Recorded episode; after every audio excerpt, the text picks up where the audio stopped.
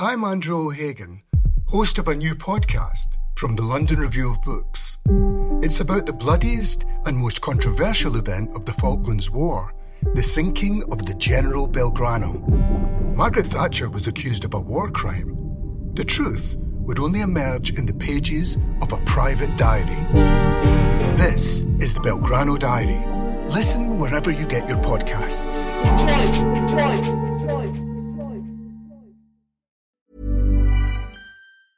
Quality sleep is essential. That's why the Sleep Number Smart Bed is designed for your ever evolving sleep needs. Need a bed that's firmer or softer on either side? Helps you sleep at a comfortable temperature? Sleep Number Smart Beds let you individualize your comfort so you sleep better together. JD Power ranks Sleep Number number 1 in customer satisfaction with mattresses purchased in-store. And now, save 50% on the Sleep Number limited edition Smart Bed for a limited time. For JD Power 2023 award information, visit jdpower.com/awards. Only at a Sleep Number store or sleepnumber.com. Welcome to the London Review Bookshop podcast. To find out about our upcoming events, visit londonreviewbookshop.co.uk forward slash events. Hello, listeners. Since you can't come to the London Review Bookshop at the moment to enjoy our events, we're bringing them to you at home. While we're closed, our new podcast episodes will feature guests who you might, under better circumstances, have been listening to live in Bury Place, as well as previously unreleased gems from our archives. Right, my name's Ann Pettifor, and I'm really honoured to be here with Nancy Fraser this afternoon uh, um, to promote her book, and her book is here uh, with Rahel Jaeggi.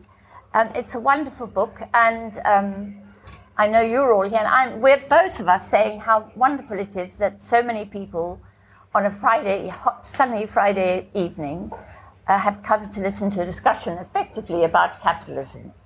And um, we're just really proud to see you all here and to see so many young people here too. Yeah.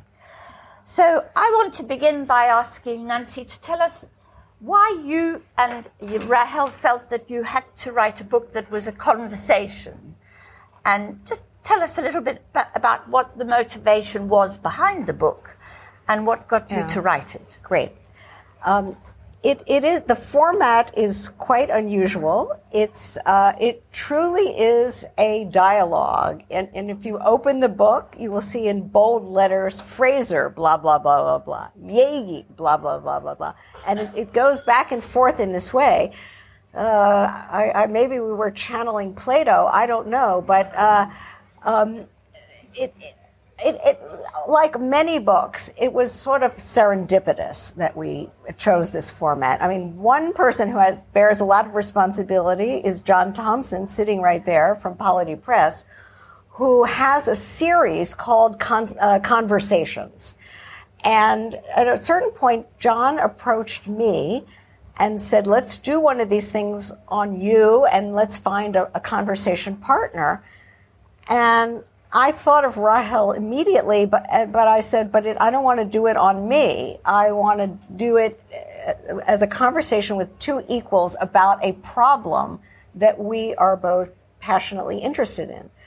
Well, what other problem besides capitalism today uh, could fit that bill? And and then Rahel is the perfect dialogue partner for me, and I think the results bear it out uh, because um, we both come out of a certain uh, philosophical tradition of critical theory, and we can say more about that later. Um, and so we share a lot of common reference points, starting with Marx, of course, and then with a whole set of later Marxists and revisers of Marx and critics of Marx. Um, but we don't have exactly the same approach we share enough to know where the other's weak points are, and, and we're, we're, not afraid to push them, so to speak. So it's an actually a very probing conversation between two friends, and uh, uh, I kind of feel it's you know the most um, most exciting thing I've done uh, right. actually. Uh, so, and did it give I'm you happy. the chance to say things and explore things in a way that you wouldn't have done if you were writing a book you know, beginning to end and thinking the beginning, the middle, and the end. Because it takes you off in different directions. Absolutely. There's nothing like a partner and an interlocutor to say, but, but, but. Yeah. And then you have to answer. Yeah, yeah. And that's how the best thinking happens when you're really forced to get outside of your own head and see it from somebody else's point of view. So I was pushed in um, to go more deeply into certain kinds of questions that are a little uh, more uh, in the background for me normally. Uh, and I think the same was true for, for Rahel. So the sum, uh, the whole is more than the sum of the two parts, definitely. So, Nancy, I want you to help me. I'm not an academic, and I know very little about critical theory. Yeah. Um, and I got to this bit where it, where, where Jaeggi says, could one say that from both sides, liberal Kantian normativism and the post-structuralist critique of normativity, we now find a situation in which the unity of the analysis and critique has fallen apart. Yeah. And I had some difficulty understanding that. I see why. So the, the question I want to put to you is, can you tell us something about critical theory and the evolution of it? Because I gather from the book that you're arguing with other critical theorists and also the, with the way in which the field has evolved. So I want you to tell us something about that, Yeah. especially for me as someone who is Yeah. so out of that world. Absolutely, and I just want to say to the audience that I don't think that sentence is representative. It isn't. You're don't right. get scared off. no, um, so I mean, look, there's a broad, a narrow sense and a broad sense of critical theory. The, the narrow sense is the Frankfurt School for Social Research, which developed in the late 20s and 1930s in Germany, was, you know, uh, uh, destroyed in a sense or forced to emigrate uh, by uh, due to fascism, and that tried to reconstitute itself in Germany again after the Second World War. And it, the, the names that you would know are Herbert Marcuse, Theodor Adorno, uh, Max Horkheimer, um, uh, Friedrich Pollock. Um, more recently, Jürgen Habermas would have been considered Yes. the representative figure. But the, there's also a current generation that includes Axel Honneth, with whom I, I co-authored a previous book, uh, Seyla Benhabib, Rainer Forst, and many uh, still younger people, including Rahel Jaeggi, would be considered a absolute uh, stellar leading light today. This is a tradition that um, was founded around the idea of interdisciplinary social research, and I have to say that that phrase was sometimes a, a kind of uh, esoteric, a key word for not saying Marxism Yeah. interdisciplinary. they didn't, didn't want to always call themselves Marxists, but it was a so-called Western Marxism, as they called it, meaning anti-Stalinist, anti-Soviet.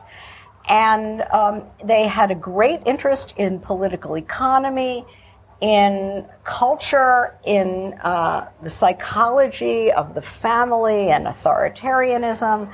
Um, and uh, it, it was quite an, a, a really interesting um, group of, of rather brilliant people who tried to do something to develop a broader form of Marxism, to analyze the society of their time, which they called state capitalism. Right.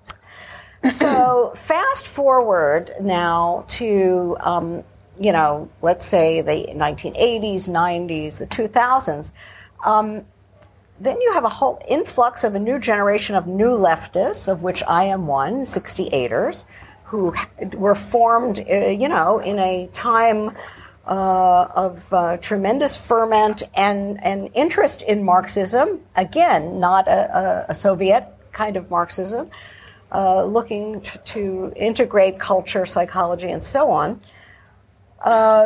But then you have this sort of unfolding that I think we're still struggling with today of the sort of um, waning of those energies, those, that radical spirit, and the sort of slow creeping colonization by liberalism.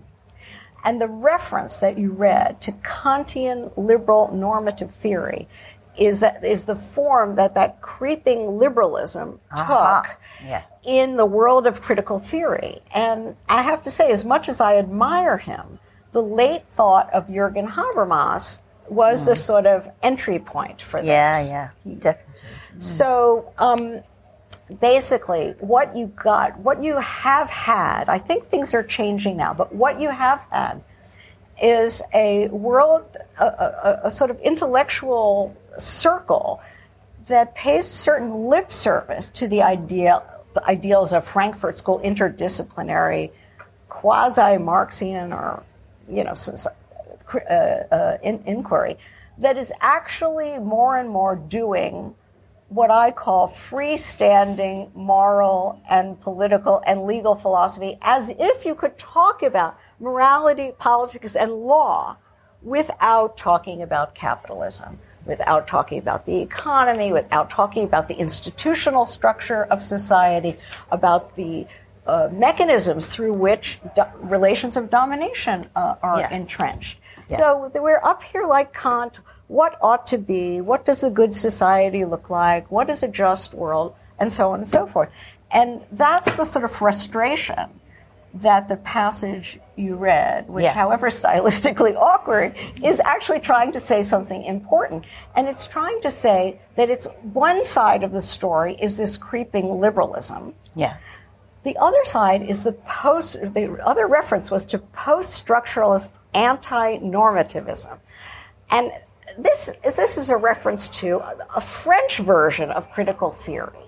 So it's Foucault, it's Derrida, it's, um, it's Lyotard, it's uh, in a certain way Jacques Lacan.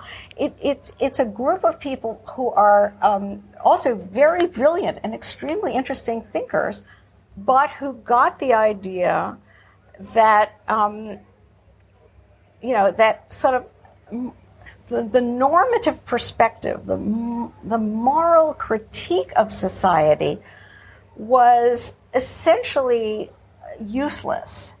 And so here you have two equal and opposite ideas. One is that uh, morality is everything and can be done from on high, and the other is that it's some kind of a ruse. What is left out of this picture? Can I tell you in two words? Left Hegelianism, which is the idea that the, the, the, the people's moral indignation about living in the kind of world we live in actually comes out of a historically situated experience and when developed can actually point beyond it to a better world. That's a third hmm. position in between anti-normativism and liberal freestanding. Right. Okay. And that's what I like very much about this conversation, because I would, of course, as an economist, is that, that there's so much of what I read on the left which has left out the economy, which has left out, and we'll come to the finance sector in a minute. But the, the finance sector is the thing for which they have the biggest blind spot. But it's as if the economy doesn't exist and people, people go about things outside of the economy somehow. And that happens with history. It seems to me I read history books which written as if there is no, there is no economy at the time when, when that history is, of which that history is being written. So I like very much that you began to explore that with with Ra- Rahel, mm-hmm. and tell us a bit more about where you think that takes us. I mean, do we think that critical theory today is including the economy? And it seems to me it's also part of a wider political thing where, where, where liberalism and ultimately the thing that I will call globalization managed to talk about globalization as if, again, there wasn't uh, financialization and there wasn't an economic. It was about traveling abroad. It was about networking. It was about the internet. It was about all of those wonderful things, but it wasn't about the financialization of the economy. So, could you talk about that a little bit? Yeah, I, I would. I want to approach that question from two different sides because um, I think you're absolutely right that there has been a period of sort of social amnesia or the repression of the critique of political economy Repression is the word. within Yeah. critical theory for sure. I mean, I can't tell you the, the puzzled, weird looks I got when I started saying, talking about capitalism. and people said, "Oh, she's become some kind of a vulgar blah blah blah." You know, you, you can't as if you can't talk about capitalism except in a vulgar way. Um, so, in in intellectual circles, yes. And again, liberalism, post structuralism, that was a one two punch that eviscerated the critique of political economy. Yeah. Right? They shared that. Um, but also, one should talk um, really about the period in which the new social movements unfolded in the real world, as we call it, um, and uh, the, the sort of yeah, the, the, the kind of in, what I used to call the increasing focus on the politics of recognition yes. and ignoring um, the what was sort of going on beneath the surface, which was exactly the neoliberalization and financialization of the economy mm. in a way that uh, really destroyed the whole presumed social democratic basis from which social movements thought they could go on to further democratization. Big surprise when we, you know, see where that has gotten us. So that's one side of the picture. Social amnesia of, of the, I would say, the critique of political economy. Hmm. Now, the other side is some is something else, and the, the, the, what I mean by the other side is that those stalwarts who continued to do the critique of political economy did it in an economistic way. Yeah. And um, in, in, other words, they really um, tended to reduce capitalism to the narrow idea of an economic system. The, the most important um, claim and argument in this book, and it comes in different ways from each of us, is that capitalism is not an economy. It is something much bigger think of it as something that would be as big as, say, feudalism. It's not about one sector of society. It's about how all the different sectors fit together. And that means that if you want to talk about capitalism, you can't talk about production without talking about social reproduction, something feminists have known for many decades. You can't talk about economy without talking about the political order that shapes and channels and supports the economy. Mm. You can't talk about um, about any of these things without talking about nature, about the socio ecological economic relations. Mm. So what we're tr- we're doing here is trying to, uh, you know, break up the association that capitalism is simply an economy in the narrow sense. But that has nothing to do with the idea that we stop talking about the economy. It's that we talk about it differently in, in its relations with these other areas of society. Yeah. Now, I think, I think that's really important, and I was very pleased to see that in here. Um, so, when we were discussing beforehand, Nancy, we talked about the fact that, well, I have a, a problem with the term capitalism mm. because I believe that that what's happened to capitalism is it's evolved into another thing. Mm. And I'm a little bit one dimensional about it because, and I like the fact that you're saying, yes, it's, it's about the whole thing is now, in my view, financialized. Right. So we now have a financialized capitalism right. which no longer bothers with the business of production, uh, which is not bothered to invest or to employ labor or to produce products. Mm-hmm. That's yesterday's story, in my view.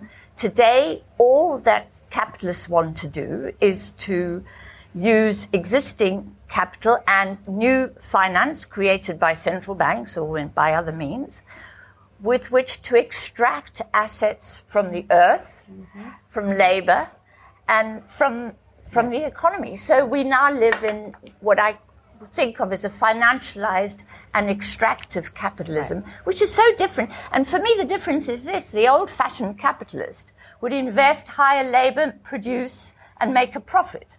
And profits were volatile and would go up and down. Mm.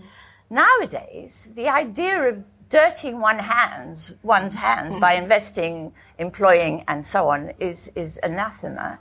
And instead, capitalists want to make capital gains effortlessly from renting. And so we live in a rentier economy. And I think what's so profound about what you're saying is that it's not just a class that's engaged in this rentier cl- economy. We all are, you know. Mm-hmm. We rent our music, we rent our software, we, we rent our taxi rides, you know, we rent out our, our homes. Mm-hmm and they rent they rent out everything else. And so you know we're in a rentier economy right. but it's embracing the whole of civilization. It's not just one class. So i would yeah. like you to, to to come back because you've called the book capitalism. Yes yes yes. Well uh, i certainly uh, want to defend that term. And so i would um, Uh, suggests that we actually, in fact, one of the chapters of the book is called Historicizing Capitalism. Right. The book has four main chapters conceptualizing capitalism, historicizing capitalism, criticizing capitalism, and contesting capitalism.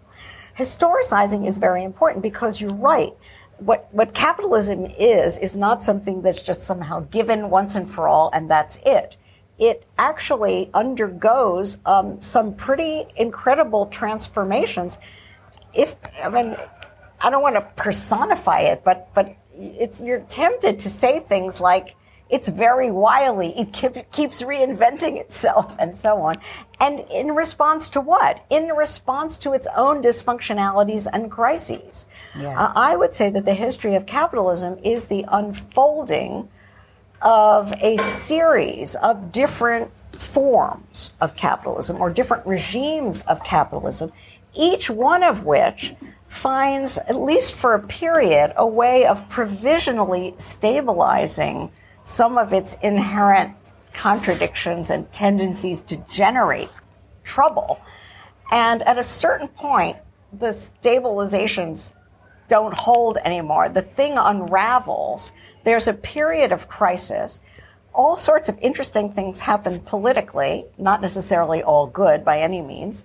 And competing, right, projects, competing forces with competing agendas uh, uh, fight it out in, in, order to see kind of what is the successor form mm. going to look like. So I think we could talk about the transition from mercantile capitalism in the 16th, 17th, 18th century to a kind of 19th century industrial capitalism to a state managed or social democratic capitalism, and then finally to the capitalism you've described, uh, hmm. which I, I, would absolutely call, and I, we do call, financialized capitalism. Hmm. So that's one thing. Um, but I want to also make a second point, and that is that um, I'm not in full uh, agreement with your description of financialized capitalism. Um, I would say uh, it's not that, that production has uh, disappeared, but the geography of financialized capitalism is very different from the geography of those previous capitalism. A huge amount of manufacturing is now located in the global south in the so-called BRICS. Though that, those parts of the world used to be let's say, the hunting grounds for exactly the sort of extractivism and expropriation that you're describing. They were just places to be looted. Yeah. For uh, dependent coerced labor, for land, for mineral wealth, for you name it. So the, the form that capitalism took there was not premised so much on the exploitation of free labor power yeah. as on the expropriation of unfree and dependent populations who lacked a state to protect them. Mm. Okay, we're talking after all about colonialism and so on, uh, and even post-colonial forms of neo-imperial yeah. Okay, today, what's what I, I would describe financialized capitalism today as sort of scrambling what used to be a, a, a sharper distinction between exploitation and expropriation. It used to be that expropriation was over there, and that was something that you did to people of color, basically. Right. Exploitation of the free worker, who's for whom who receives the socially necessary costs of his and maybe even his family's own reproduction. Those are that's whites, those are Europeans, that's over here. Well, these two worlds are completely scrambled now. Yeah. Uh, there's plenty of exploitation over there, and there's plenty of expropriation over here. Yeah. And even the the color line that used to divide these things is mixed up. Right. As workers in the global north, supposedly free workers, are often not paid the full socially necessary costs of their reproduction. They are forced to go into debt Yeah, yeah. in order to meet their present day Absolutely. living costs. Yeah. So we have student debt, we have payday loans, we have uh, credit cards, we have mortgage uh, and uh, microcredit. I mean, all of this uh, proliferation of just even consumer debt without even talking about Yeah. sovereign debt. Yeah. Um, and that's part of the scrambling. You can be exploited and expropriated at the same time. Yeah. And al- almost most of us actually are. That strikes me as historically new. It's not that production disappears, but it it's it's done by others, and uh, But Nancy, I would like to argue that it's a small part of the total of the capital gains made by today's capitalists.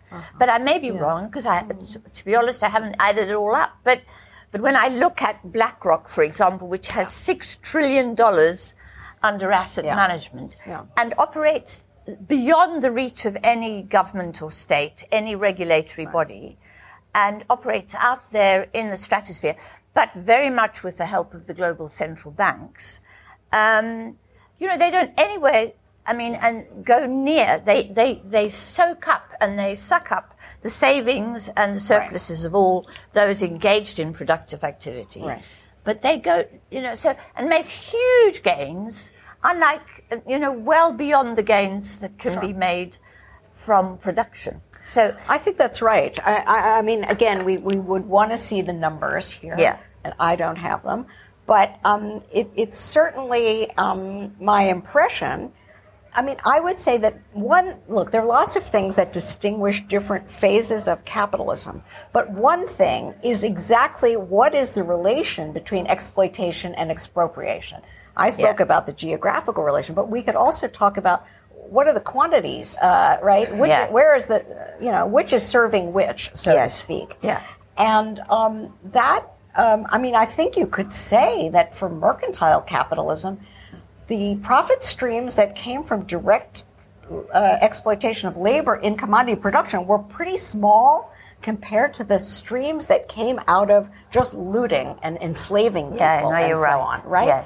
So the Um, ratios were pretty much right. the same. But and I and then in the, certainly in social democratic capitalism, well, the part of the problem is if we we're so used to looking only at the first world or what we could now call Mm. Yeah, the yeah. global north, instead of seeing this as a world system. Um, uh, once you take the global perspective, Yeah. and then- which is not the same as globalization in the sense no, you of course. refer to, but once you take a global perspective, I think you are struck by how much of capitalism has not depended on em- employing free labor in commodity production, how much of it has uh, relied. And then let's also talk about the unwaged work of women and social reproduction, which is another part of Yeah. this uh, business. I, I would say that, again, I don't capitalism as a, as a form of social life.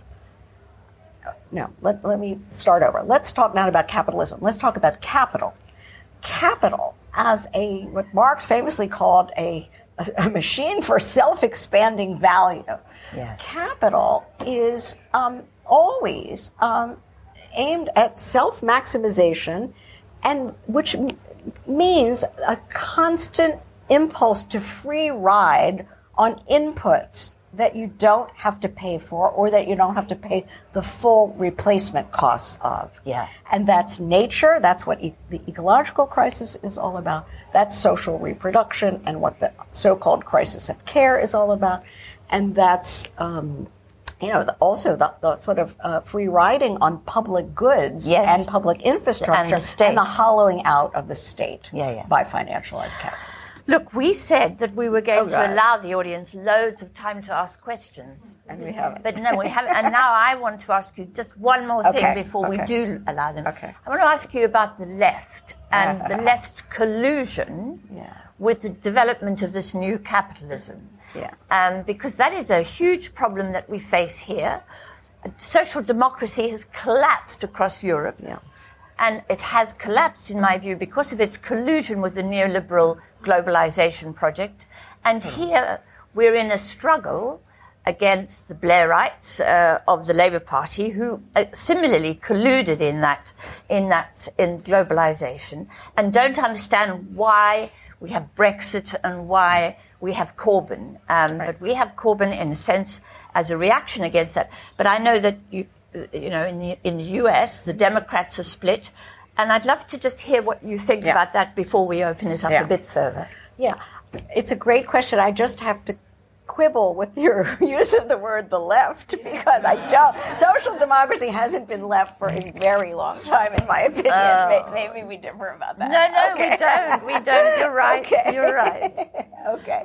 Um, so, I mean, the, the, term that I've given for this con- collusion might yeah. be useful. I, I know it's useful in the U.S., and I think it's useful here too. I've called it progressive neoliberalism. And this yeah. is a kind of really uh, unholy alliance between just those dynamic sectors of finance, capital, IT, the kind of post material symbolic yeah. part of the economy that is cosmopolitan, that is interested in globalization, and so on. Uh, in an alliance with what I think of as the liberal mainstream currents of progressive social movements. Lean in feminism, meritocratic anti-racism, yeah. green capitalism, multiculturalism, yeah. et cetera, et cetera. And I think that's what Blairism was here.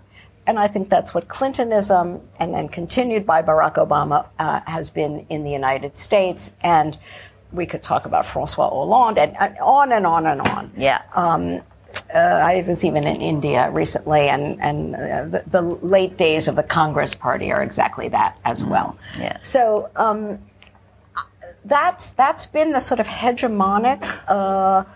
Historic bloc in Gramsci's sense that has ruled the, yeah. the world or, or, major parts of it in recent decades. And, you know, it frankly, it's surprising that it took so long for you know yeah. there to be the reaction that we're now uh, struggling to understand and to, to figure out uh, how to intervene in Brexit, in Trump, yeah. uh, and uh, and so on. The strong showing of all these racist anti-immigrant parties yeah. throughout northern and um, east central Europe. Yeah.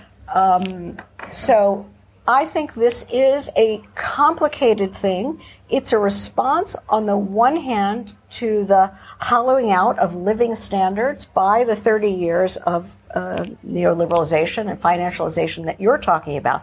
But it's also a rejection of the apparently progressive ideas, the cosmopolitan ethos, uh, the sense of meritocratic superiority, and so on, that has been somehow fused with this political economy by this unholy progressive neoliberal alliance. Mm. And if you sort of turn both of those things on their heads and you say, I'm against uh, the neoliberalism and I'm against the progressivism, what do you get? Yeah. Duh, reactionary populism.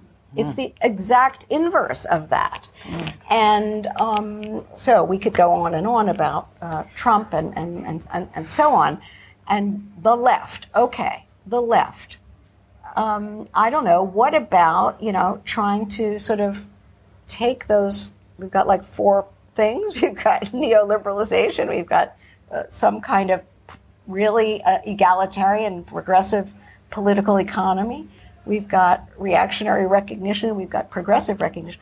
Let's try to put together a, a substantively egalitarian, class sensitive politics of recognition with a uh, yeah, an, an egalitarian uh, political economy, an anti-financialized political economy. That, that's to me, that's very formulaic and abstract, but it, it's, it's what the, the, left has to do. That's what. That's the only thing that would deserve the name of left, in my opinion. Right. Great. Wonderful.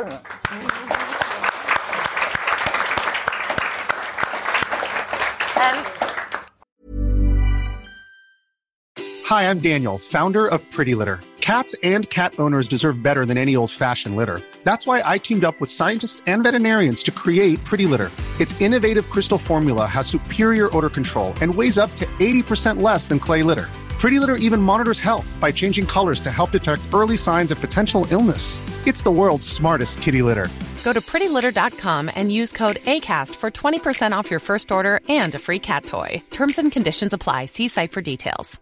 Quality sleep is essential. That's why the Sleep Number Smart Bed is designed for your ever evolving sleep needs. Need a bed that's firmer or softer on either side? Helps you sleep at a comfortable temperature? Sleep Number Smart Beds let you individualize your comfort so you sleep better together. JD Power ranks Sleep Number number 1 in customer satisfaction with mattresses purchased in-store. And now, save 50% on the Sleep Number limited edition Smart Bed for a limited time. For JD Power 2023 award information, visit jdpower.com/awards. Only at a Sleep Number store or sleepnumber.com.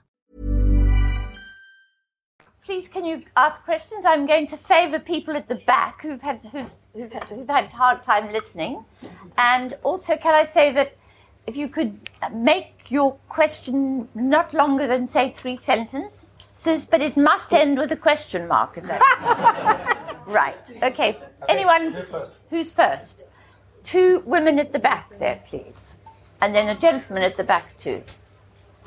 Um, yeah, I want to go back to what you were saying about capitalism as a, something bigger than an economy, something that encapsulates much more than just economic relations. It's something I've thought about quite a lot. And uh, I'm an academic and I'm also an activist, and I've thought a lot about how to uh, crush and overcome this kind of particular form of society or whatever economy, whatever capitalism is. And I think that there's a lot to gain from that sort of broader analysis. We can see connections between capitalism and other political forms, for example. But I wonder if there's also something that we lose from that kind of, kind of analysis.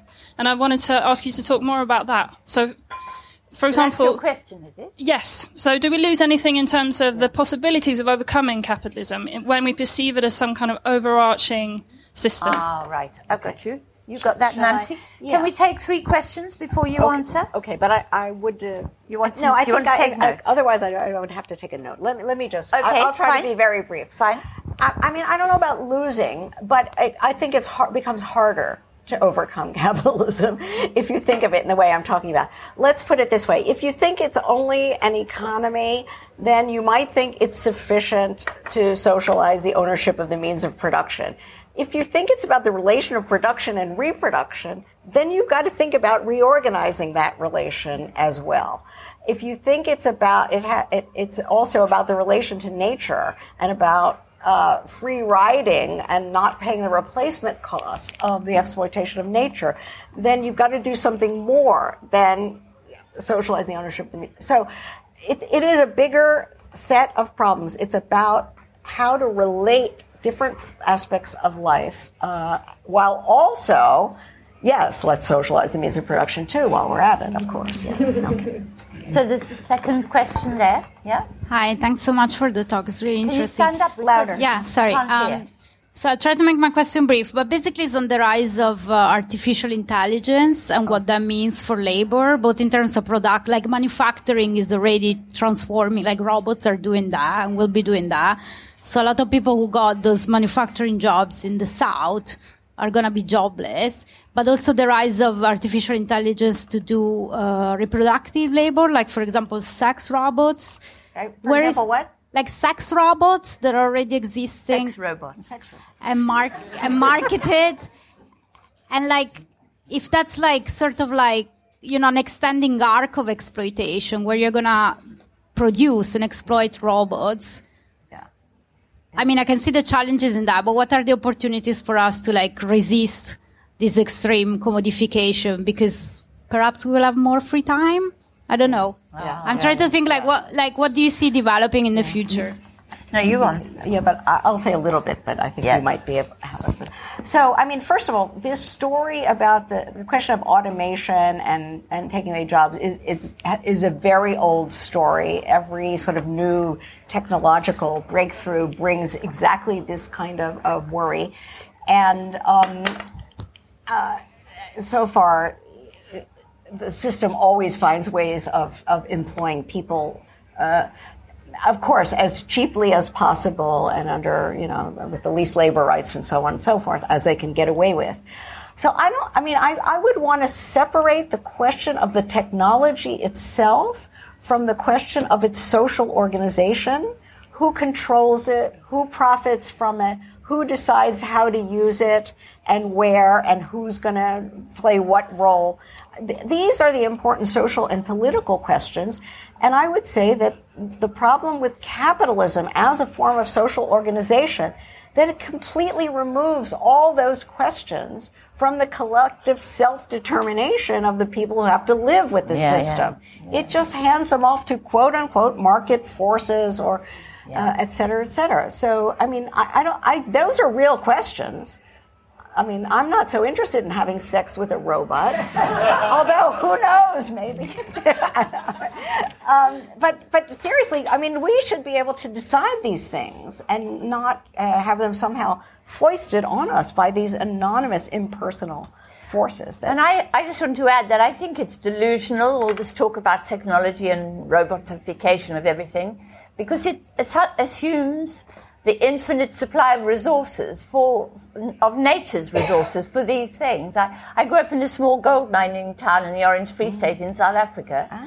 and today there is no more gold. It's gone. It's been it's been excavated. It's been taken, extracted, and it's no longer there. And and this idea of limits and and the finite nature of the rare earths, for example, that drive all our mobile phones we we ourselves enjoy that delusion that that actually we can go on having smartphones uh, when actually those rare earths are very scarce. And I think that capitalism just cannot conceive of that fini- finitude really, and and and that's where it's a problem. Now there was a third question at the back. Hi, thank you. Um, uh, yeah, so uh, I'm part of a design program, um, uh, grad I'm school. sorry, Can you can't speak hear you. up? Oh yeah, so so I'm part of a, a graduate design program, and one of the one of the things that I find um, missing sometimes is a kind of Could you speak in, directly sorry. into the mic? So so one of the things I find missing in um, my experience with uh, design programs, being in graduate school, is a kind of understanding of the role that capitalism. Okay, uh, of a kind of uh, you know one of the roles that capitalism can play in the decisions that designers can make when they join large tech companies. I mean, most of my friends work at Apple, Google, Facebook, Amazon, and one of the things that troubles me, and I'm, I'm curious as to the question, is you know what might be, in your opinion, more structural roles that designers can play from within these you know large corporations that are you know rebuilding society. Yeah. This is a very interesting question because I teach at the New School for Social Research. I go to Parsons. You're from Parsons? Oh, okay. So I was going to say, and, and so I, I have uh, students who are from design. Sure. And um, this question about the, the political economy of design and the constraints on it, and because a lot of the, the students, and I assume you're one of them, come with, um, you know, lots of sort of idealistic uh, ideas about, you know, how they can change city life for the better and so on and so forth. And then, you know, the rubber hits the road and, you know, um, I, frankly, I mean, there, there are two different levels here. I mean, I, I hate to be sort of the bearer of bad news, but you know, wh- when you ask what can designers actually do individually in these organizations, I would, I- don't know, maybe not a, a huge amount. Um, but but on the other hand, if they organized, if they became politically active and thought about how to make political alliances with other forces that shared their concerns It could and be values, that would be a different story. Yeah. Yeah. Next question. Um, that, that young woman there. Yeah. And Hi, um, I just had a question about how you talked about how capitalism kind of reproduced. Speak right in. oh, uh, okay. Oh, right. Um, sorry, I've got a really quiet voice. um, you talked about how capitalism reproduces itself, it kind of remorphs into different uh, reactions to its kind of, uh, you know, contradictions and everything. Um, do you think that citizenship has kind of responded and evolved alongside that as a kind of superstructure that reinforces that evolving base? Um, and have you do, do you think that you, it would be fair to see sort of different manifestations of maybe citizenship from becoming uh, kind of prima facie right, maybe under state capitalism, to being a kind of contractualization or it's kind of even sacralized, something that's, um, you know, earned and can be lost or maybe dependent on certain characteristics like being a productive body. Um, do you think that you've seen that, that shift in a kind of specific way? And, and well, there's another, I'll, I'll leave that for that. yeah.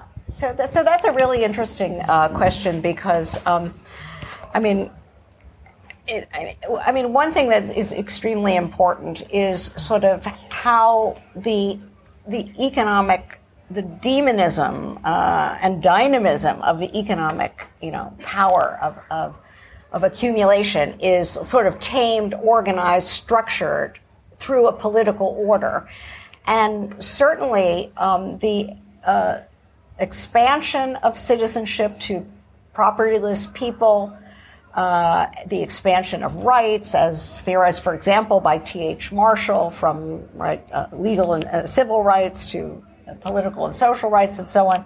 I mean, th- this uh, evolution, and, and, and things can also go backwards, as I guess you're suggesting they have now, and I would agree.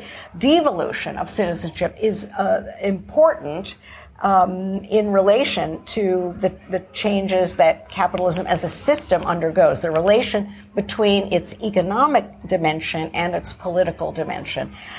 The other thing about citizenship that's so important for us now is um, there's been, you know, we, we, don't have colonies anymore. Everybody is supposed to have a state and be a citizen of something. But, I mean, look at the vast differences in terms of what that actually conveys in terms of rights and benefits. I mean, if, if you're talking about, you know, uh, South Sudan or, or mm-hmm. whatever, what, what are you really talking about? Um, so, this question of migration, of refugees, of asylum, the, the, the, the, the you know, the the whole question of nationalism and territorial state borders with respect to citizenship at a time when capital, in yeah. contrast, is free to go just anywhere yeah. at the drop of a hat yeah. in a second flat. This is also a big change in the relation between the political and the economic in this financialized capitalism. Yeah. Yeah.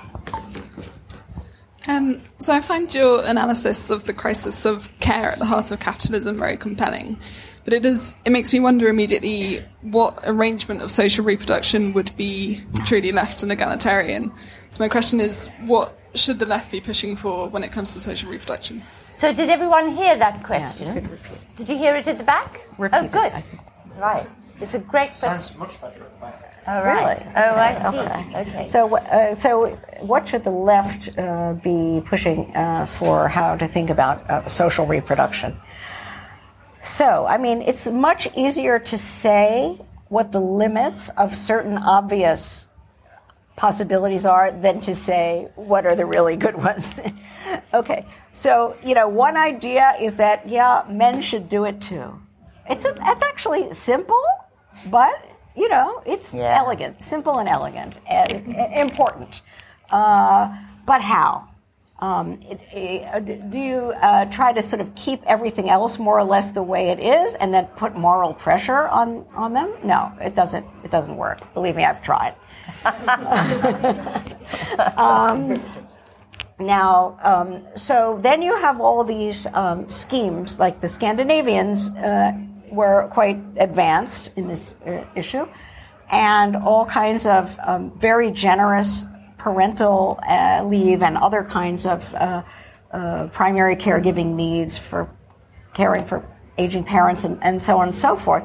And then uh, they saw that it was really uh, women overwhelmingly who were taking them.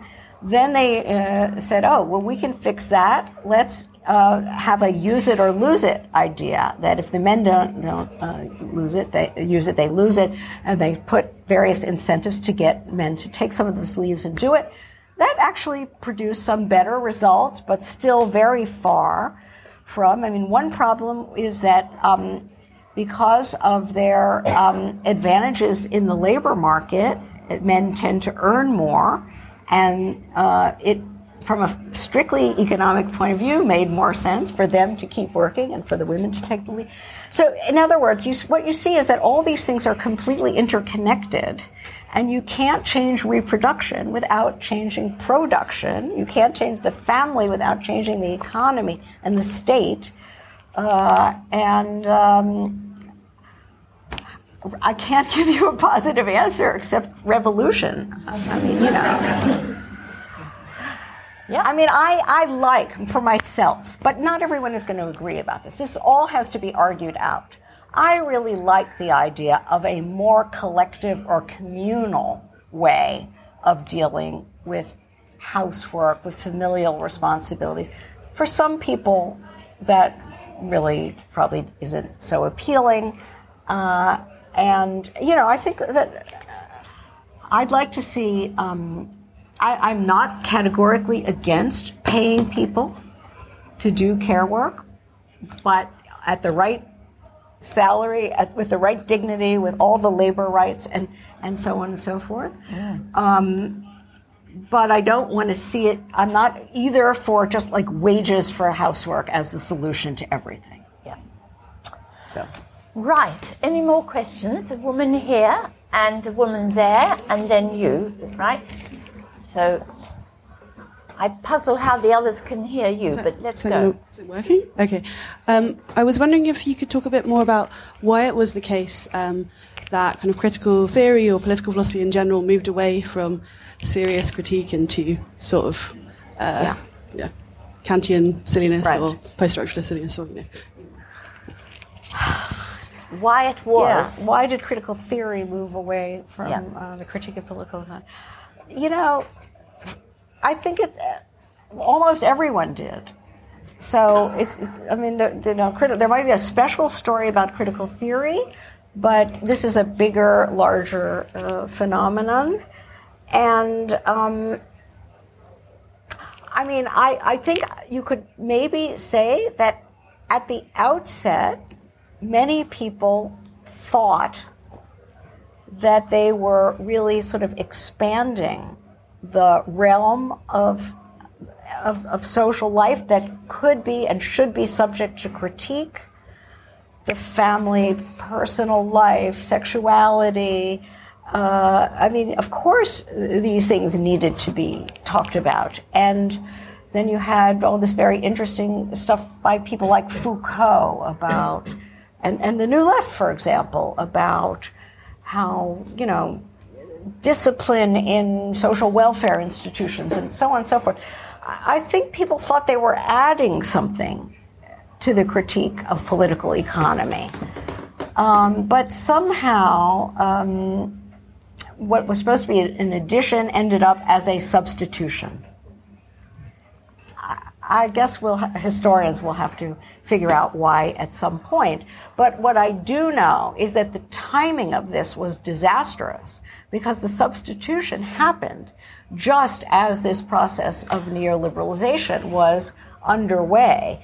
And you had, you know, lots of people in the Mont Pelerin Society and around James Buchanan. And, and so, I mean, these people were actually plotting how to do this at the same time that what should have been the left was worrying about whether it was essentialist to use the category women. Yeah. Okay. In a nutshell. So I, I mean, can I say that I think there's a there was a conspiracy as well, in my view. I mean, I think capitalism decided that actually making itself intangible, and, and, and maybe it's not as conscious as that, but this intangible stuff, but also secretive. I mean, the Mont Pelerin Society, Buchanan, hardly anyone here, by the way, knows about Buchanan, you know, and, and he's very so important. L- yeah. let's give a plug. Do you know Nancy um, um, Nancy MacLean's new book? No. What's it uh, called? Any, does anyone know the title? Is it about Buchanan? Oh yeah, yeah, it's, yeah. It's about the Virginia School, about the dis- the pl- the plot. So I sound like Philip Roth. The plot to destroy democracy. Well, this is what I think. There, there, it was a plot because I don't think, you know, it, it wasn't an accident that that critical theory or the left all were distracted into these tangible areas of, of, of, of academic and intellectual pursuit, while finance went away in an intangible way and expanded itself and did, you know, and markets became and remote and detached. And I, this is, And it seems to me criminal that, that we did not, and we still do not see it. I, I get very frustrated with the left. The left wants to talk about, you know, big bad businesses like Apple and um, uh, Amazon and all of that, and, and they are big and they are bad.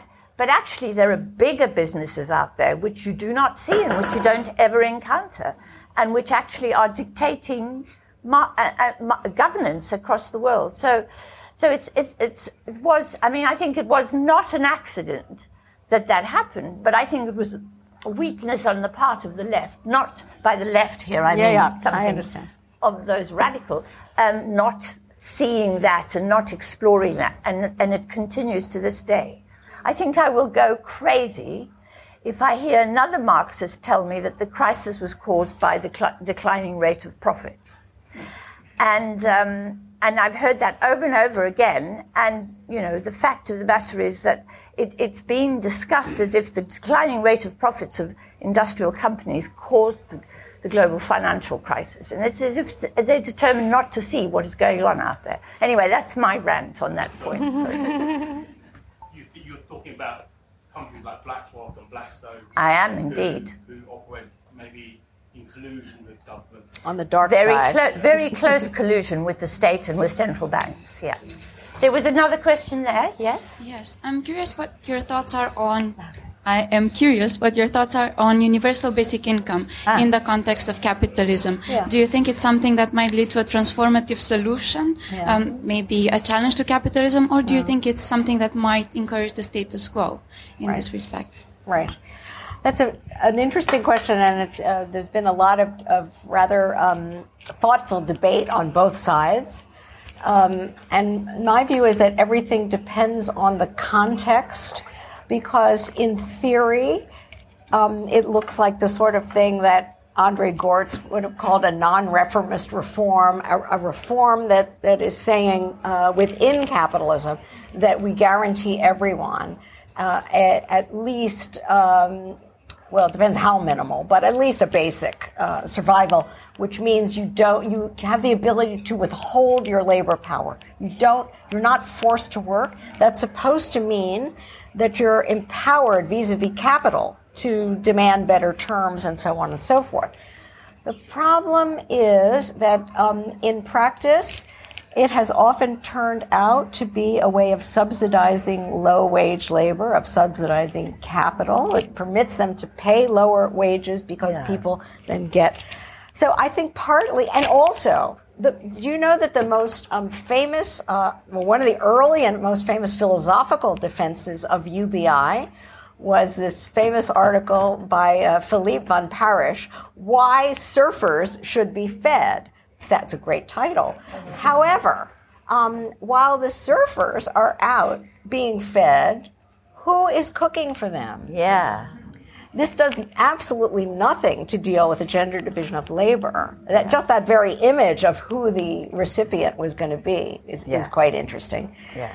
And um, I think it depends upon, I wouldn't say that UBI could never have some transformative effects, but it really depends on the other, uh, the whole policy framework in which it's embedded. What uh, kinds of labor regulations and minimum wage laws there are, how generous it is, of course, what are the um, uh, social reproductive, uh, social service supports, and so on and so forth. It really depends, yeah. So we had one more question, which was yours, and I think it may have to be the last one, David. Is that right? It's five past eight. so. Yeah. Uh, or no, there's there'll have to be two because I Okay. promised this gentleman here. So. This gentleman first. yes. Thanks. Um, so it's just hopefully a quick one, um, which is um, how do you think um, state governance structures would need to change to accommodate for a kind of sort of capitalism that incorporates ecological and uh, social systems as well, or are they not the right? Is that not the right place to look for that sort of change? Well, I think the first thing to say is that climate change is a truly global problem. There's there's no solution in one country, to use a famous phrase, and um, so um, it, it, it involves, uh, by definition, um, some globally ap- applicable policies, whether we're talking about a carbon tax or you know just jailing corporate megalith polluters. Uh, you, you, know, there have to be, in the end, some a, a, a global governance regime to deal with that. Um, and um, I mean that that's one aspect of it, but there also has to be, as I was sort of saying before, um, you know, a great deal of democratic planning. Um, planning has gotten a bad word because of yeah. you know uh, communism, but it's absolutely essential for many things. And I don't think it means that you uh, completely get rid of markets, for example. I mean, they're all, I, I would defend some version of market socialism with a lot of planning. The key question is uh, democratic planning. Yeah. Um, and, you know, we've had some interesting experiences like the, I mean, not, none of them turned out exactly the way you wanted, but nevertheless, I, interesting things like participatory budgeting in Brazil. Why not participatory carbon budgeting, participatory uh, planning of, uh, you know, uh, how to relate to nature? I think we're going to have to stop there. You're, you're, going to have an opportunity. Here is the book, and it's for sale here, and there are plenty of copies. Nancy's around uh, to talk to uh, if you want if you want to speak to her directly afterwards. And thank you very much for all participating, and especially thank you to Nancy. Thank you. And thank you, Ann. Thanks for listening. To find out more about London Review Bookshop events, visit londonreviewbookshop.co.uk forward slash events.